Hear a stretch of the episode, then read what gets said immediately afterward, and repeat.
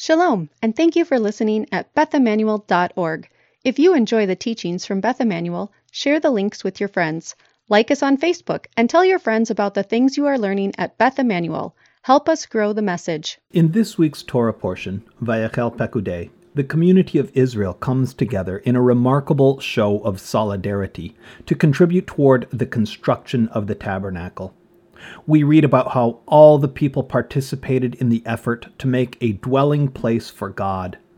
The people contributed fabrics, precious stones, gold, silver, ram skins, acacia wood, oil, spices, everything necessary for the effort.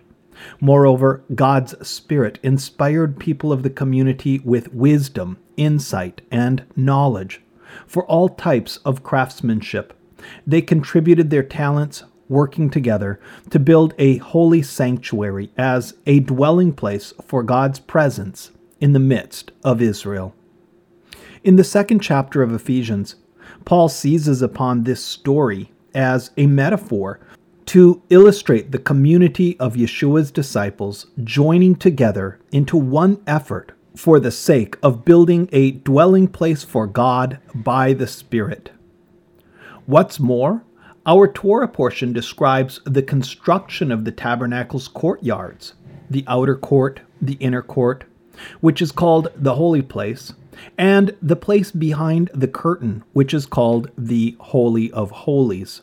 In the second chapter of Ephesians, Paul employs the layout of the temple's courtyards to illustrate the idea of Gentile disciples who previously were far from God being brought near through the Messiah. In Paul's day, the largest of all the temple's courts was the great court of the Gentiles. Men and women from all nations, many of them tourists and visitors to Jerusalem, others God-fearers who revered the God of Israel, routinely ascended to the top of the Temple Mount and congregated in the court of the Gentiles. There they could worship the God of Israel and pay their respects to the Jewish God, even if they themselves were polytheists. They could not, however, proceed from the court of the Gentiles and enter into the temple proper. A dividing wall stood between the Gentile worshiper and the inner courts of the temple. Jews were allowed to go in as far as the altar of burnt offering. Gentiles could not enter the holy courts. Josephus writes about the dividing wall of partition. There was a partition made of stone all around, whose height was three cubits. Its construction was very elegant. Upon it stood pillars at equal distances from one another, declaring the law of purity, some in Greek and some in Roman letters, that no foreigner should go within that sanctuary. Jewish war. In another place, he says it was a stone wall for a partition with an inscription which forbade any foreigner to go in under pain of death. Antiquities. Archaeologists excavating around the ruins of, of the temple have discovered pieces of these signs Josephus talks about with these very inscriptions. In Acts 21, Paul was in the temple bringing sacrifices for purification and the completion of a vow. In order to do so, he had to enter the temple up to the very court of Israel. As he passed from the court of the Gentiles and into the courts of Israel, several pilgrims from Asia Minor recognized him. They had earlier seen Paul around, Jer- around Jerusalem with Trophimus, an Ephesian, a Gentile from Ephesus. The Jews from Asia Minor knew Paul. They knew that his message was flooding the synagogues all over Asia Minor with Gentiles because those were their own synagogues. They knew something of his theology regarding Gentiles, if not the details of it. They at least knew enough to be certain that they did not like him. Naturally, they assumed that Paul was now here in Jerusalem bringing his beloved Gentiles past the dividing wall and into the very court of Israel, just as he had brought so many Gentiles into their own synagogues. They tried to accost him. Acts 21, beginning in verse 28, says, Men of Israel, help! This is the man who is teaching everyone everywhere against the people and against the law and against this place. Moreover, he brought Greeks into the temple and has defiled this holy place. For they had previously seen Trophimus the Ephesian with him in the city, and they supposed that Paul had brought him into the temple. Then all the city was stirred up, and the people ran together. They seized Paul and dragged him out of the temple, and at once the gates were shut. None of the statements they made about Paul were true. Paul did not bring Trophimus the Ephesian into the temple. He did not teach against the Jewish people, against the Torah, or against the temple. And he did not bring Greeks into the temple or defile the holy place. He taught that Gentile disciples do not and should not become Jewish. He taught that Gentile disciples are not under the law as Jewish people. And he taught that the temple will, in the future, be a house of prayer for all nations, the geographic and religious center of the world for both Jews and Gentiles. Paul did not bring Gentiles past the temple's dividing wall, but he did transgress the metaphoric wall separating Israel from non Israel. He had obscured the sharp lines of who is in and who is out by bringing non Jews into the Jewish religion to worship the Jewish God through allegiance to the Jewish Messiah. He had transgressed a social and religious boundary. His disregard for the metaphoric wall between Jew and Gentile led to his arrest, imprisonment, and eventual trial in Rome. While imprisoned in Rome, Paul wrote the epistle to the Ephesians. In the epistle, he was deliberately clear about their identity as Gentiles. He makes it obvious that they were excluded from Israel. He says, You were separate from Messiah, excluded from citizenship in Israel, and foreigners to the covenants of the promise. They were foreigners to the covenants of Israel. They had no claim to the covenants of the forefathers. Subsequent to casting allegiance with the Messiah, however, they have undergone a change in status. While they were formerly aliens and strangers to the nation of Israel, somehow, through some mystery, their identity has changed. But now in the Messiah, Yeshua, you who once were far away have been brought near through the blood of the Messiah, Paul says. This new status and identity did not depend upon becoming Jewish. Not by works, lest any man should boast, Paul said. And by works, he meant the conventional conversion ritual, complete with works of circumcision, immersion, and sacrifice, the works of the Pauline epistles. The spiritual transformation Paul spoke of was not by works, but by grace, through faith. It came by the grace of God bestowed simply and purely through allegiance to Yeshua. He explains the mechanics of the process in Ephesians 2:14.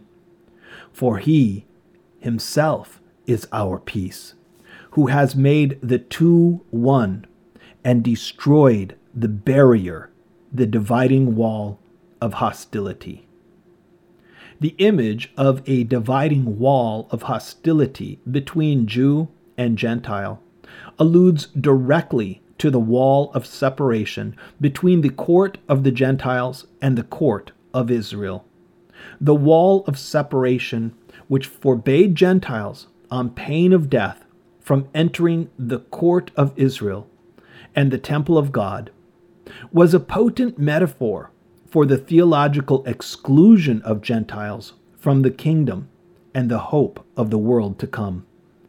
According to Paul, the wall of separation, the barrier between the people of the nations and the people of God, is destroyed by Messiah. As we read through Ephesians 2, we hit a speed bump at 2 14 and 15, which seems to affirm the replacement theology view that Christ canceled the law. Here's how it reads in the English Standard Version, Ephesians 2 14 and 15. For he himself is our peace, who has made us both one, and has broken down in his flesh the dividing wall of hostility by abolishing the law of commandments expressed in ordinances, that he might create in himself one new man in place of the two, so making peace. Compare the paraphrase in the New International Version. It says, For he himself is our peace, who has made the two one and has destroyed the barrier, the dividing wall of hostility, by abolishing in his flesh the law with its commandments and regulations. The translators of the English Standard Version and the New International Version, like most translators of English versions of the Bible, have rendered the Greek to say that not only did Messiah's death bring peace between Jewish and Gentile disciples, but it also abolished the Torah. According to this interpretation, the death of the Messiah erased the distinction between Jews and Gentiles and the whole Torah of Moses. By this reading, Jew and Gentile are thus made alike on the basis that, with the law abolished, Jews no longer have any obligations to remain Jewish or practice Judaism. Obviously, this is a problem in that it conflicts with the rest of the Bible and with the Master's explicit prohibition on supposing that he intended to abolish the Torah. I understand the passage differently. I do not read it as stating that Messiah abolishes the Torah. Rather, he abolishes the enmity engendered by Torah. For clarity, I believe it should read, For he himself is our peace, who has made the two one, and has destroyed the barrier, the dividing wall, by abolishing in his flesh the enmity specification of the source of this enmity then follows immediately the Torah with its commandments and regulations. It is the Torah's commandments and regulations which have caused the enmity between Jew and Gentile, but it is the enmity that has been abolished. The King James Version, which is a more literal rendering of the Greek, does a better job of translating the verse. Here's how it sounds in the King James For he is our peace, who hath made both one, and hath broken down the middle wall of partition between us, having abolished in his flesh the enmity, even the law of commandments contained in ordinances, for to make in himself of twain one new man, so making peace. It's not completely clear what Paul means by the odd phrase, law of commandments contained in ordinances. But I believe the statement refers to a halakhic argument over Jew Gentile interaction within the assembly of Messiah, which we see coming up frequently in Acts and in the epistles. It has to do with the boundaries of table fellowship and purity concerns. It's true that the Torah does engender a sort of enmity between Israel and the idolatrous Gentile world, in that every command and ordinance marks out the parameters of who Israel is and who Israel is not. Israel belongs to God as his chosen people, his treasured possession, while the nations belong to the prince of the power of the air, Ephesians 2 2 And the Torah creates a dividing wall that keeps the two types of people separated. The Torah determined who was in and who was out. The commandments of the Torah are directed to the children of Israel, not to the children of Adam, and not even to the children of Noah, except for the broadest strokes of ethical monotheism. In that regard, the Torah itself created the wall of separation that kept Jews and Gentiles separate. But what if the Gentiles were to abandon idolatry and to cast their allegiance with the King of Israel? In that case, the enmity between the two and the need for separation is abolished. From this perspective, Ephesians 2 14 and 15 does not contradict the Master's words in Matthew 5 17, Do not think that I have come to abolish the Torah. Instead, it indicates that the Gentile disciples of Yeshua have been brought past the metaphoric dividing wall that once kept Jewish people and non Jewish people on opposite sides of the fence. It says, For he himself is our peace. In first century Judaism, the dividing wall of hostility was more than just a metaphor. It was a literal wall in the temple's outer courts that kept Gentiles at a distance. In the Messianic era, I don't believe there will be a wall of division in the temple. The prophet Isaiah declares that the stranger who keeps the Sabbath and holds fast to God's covenant will be received in the innermost courts of the temple. His sacrifices will be received on the altar, and the temple will be a house of prayer for all nations.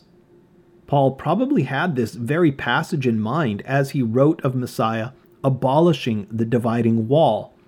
The dividing wall, which would forbid the Gentile from entering the temple to offer sacrifice, seems to be completely absent in Isaiah's messianic age prophecy.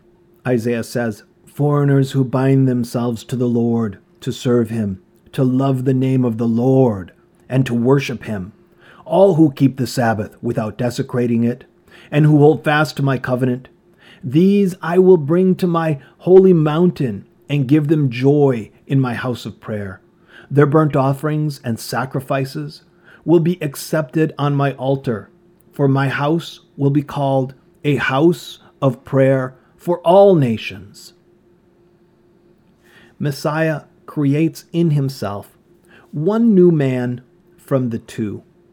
The Greek of Ephesians 2:15 can literally be rendered to say to make in himself out of two one new man, so making peace.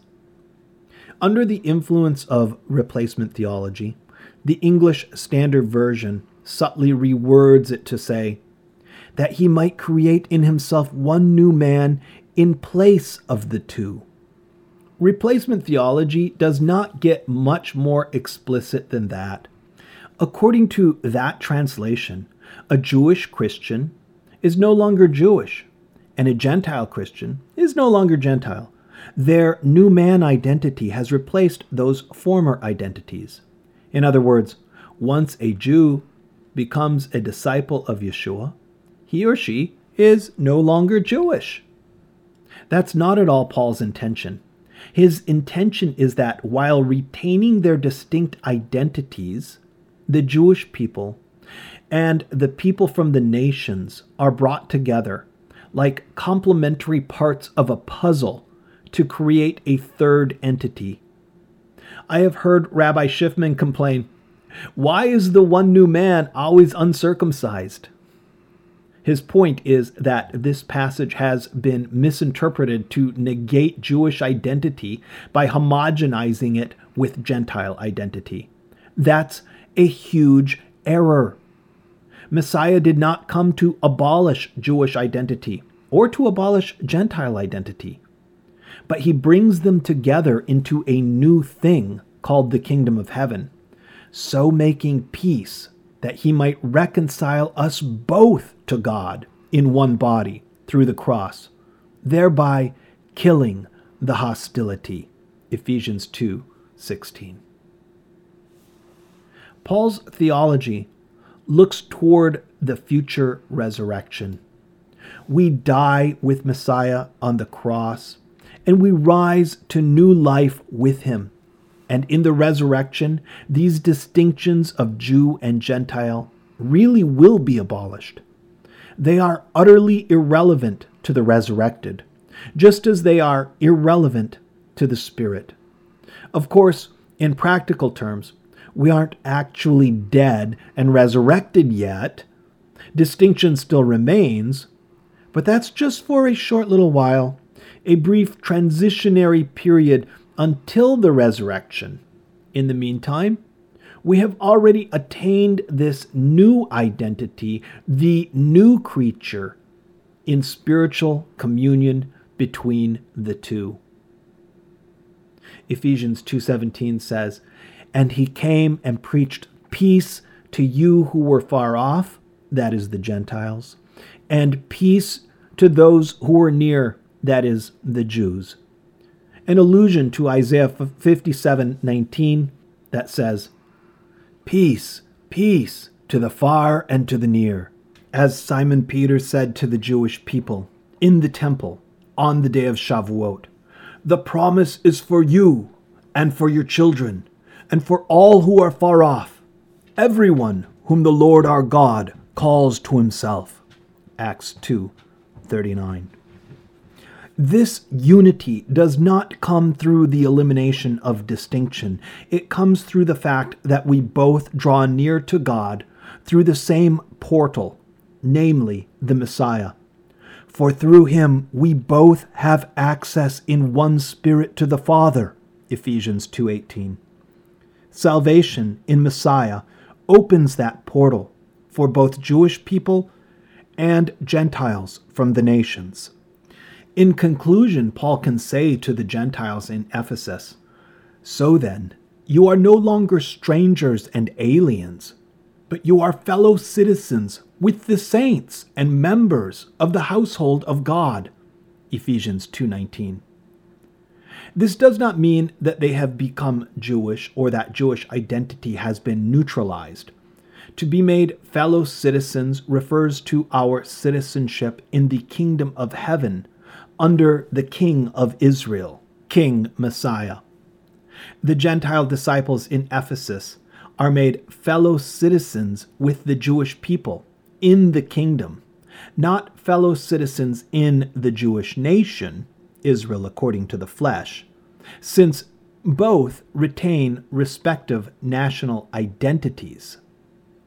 Paul says that the Gentiles in Ephesus have become fellow citizens with the saints and the household of God, which I take to mean the community of Yeshua in the nation of Israel, that is, the Jewish believers who represent Israel to the Gentiles. Paul speaks here on behalf of the saints and the household of God. He describes this household of God as built on the foundation of the apostles and prophets the Messiah, Yeshua himself, being the cornerstone in whom the whole structure, being joined together, grows into a holy temple in the Lord. Ephesians 2 20 and 21. He is describing Israel. It's built upon the foundation of the Torah and the prophets, and now further established upon the foundation of the apostles who testify to the resurrection of the Messiah. The Messiah himself, it turns out, is the chief cornerstone, a reference to Psalm 118. The stone the builders rejected has become the chief cornerstone. Let's make sure we see the picture because the metaphors are changing quickly. At this point in the epistle, Paul depicts the nation of Israel as the saints and household of God, a structure being joined together, growing into a holy temple in the Lord. In so doing, he alludes to our Torah portion, in which the whole community of Israel contributes toward the construction of the tabernacle as they create a holy temple and dwelling place for the Spirit of God.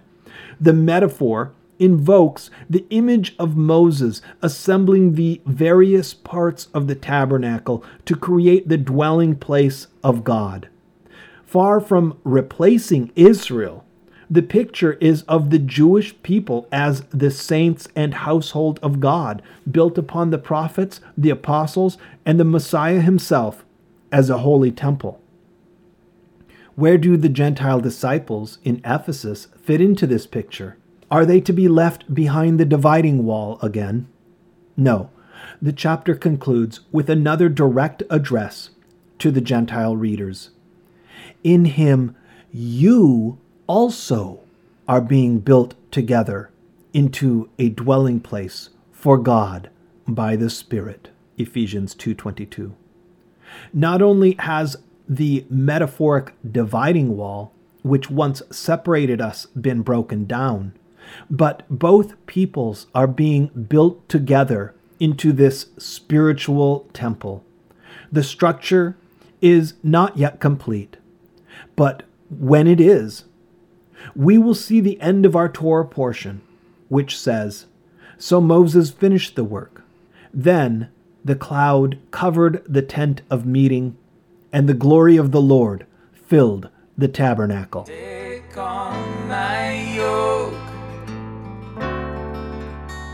And learn from me